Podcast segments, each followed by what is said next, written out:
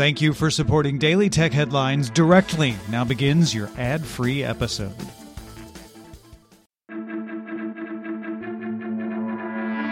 These are the Daily Tech Headlines for Monday, June 28th, 2021. I'm Rich Stroffolino. Microsoft confirmed it signed a malicious driver called NetFilter containing a rootkit observed communicating with IP addresses in China.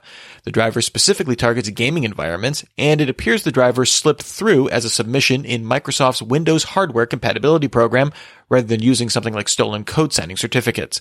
Microsoft suspended the account that submitted the driver and is investigating its other submissions for malware.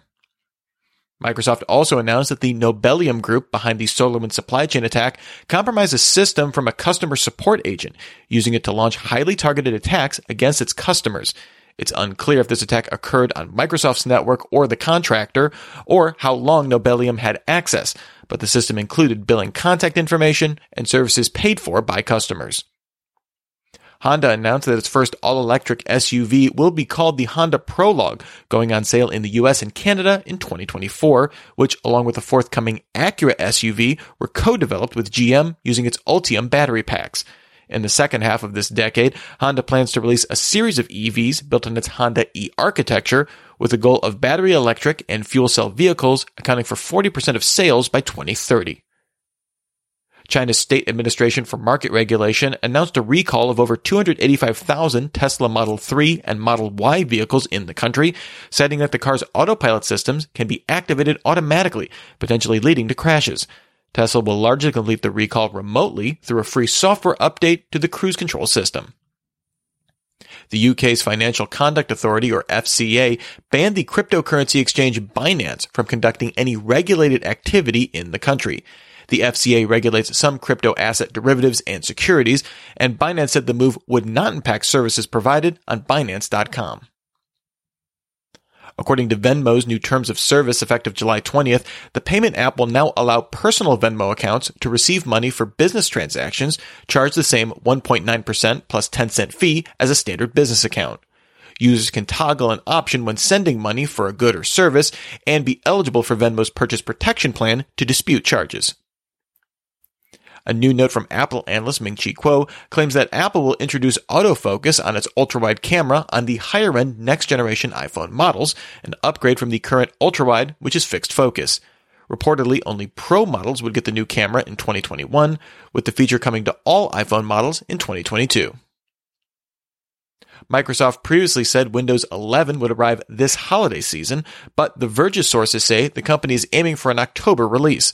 Microsoft Press images for Windows 11 show October 20th in the taskbar and calendar, and Walmart already lists a free upgrade to Windows October 2021 when available on several laptops it's currently selling.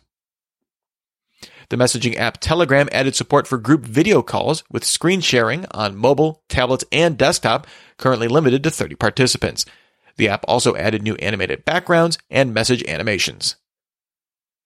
Google announced the Play Media Experience program, which will reduce the cut Google takes on app sales from 30 to 15% for developers that support their app across various form factors, like Wear OS, Android tablets, Android Auto, Android TV, and Google Cast.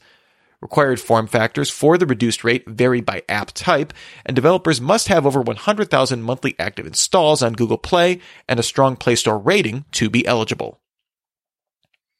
According to a filing with the Federal Communications Commission, Verizon is preparing to launch a smart display that uses Amazon Voice services.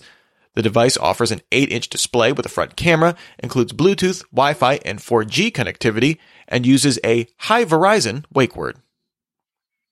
Lenovo announced the $89.99 Smart Clock 2 with a 4-inch display, MediaTek MT8167S processor, and a slimmer design, available in September.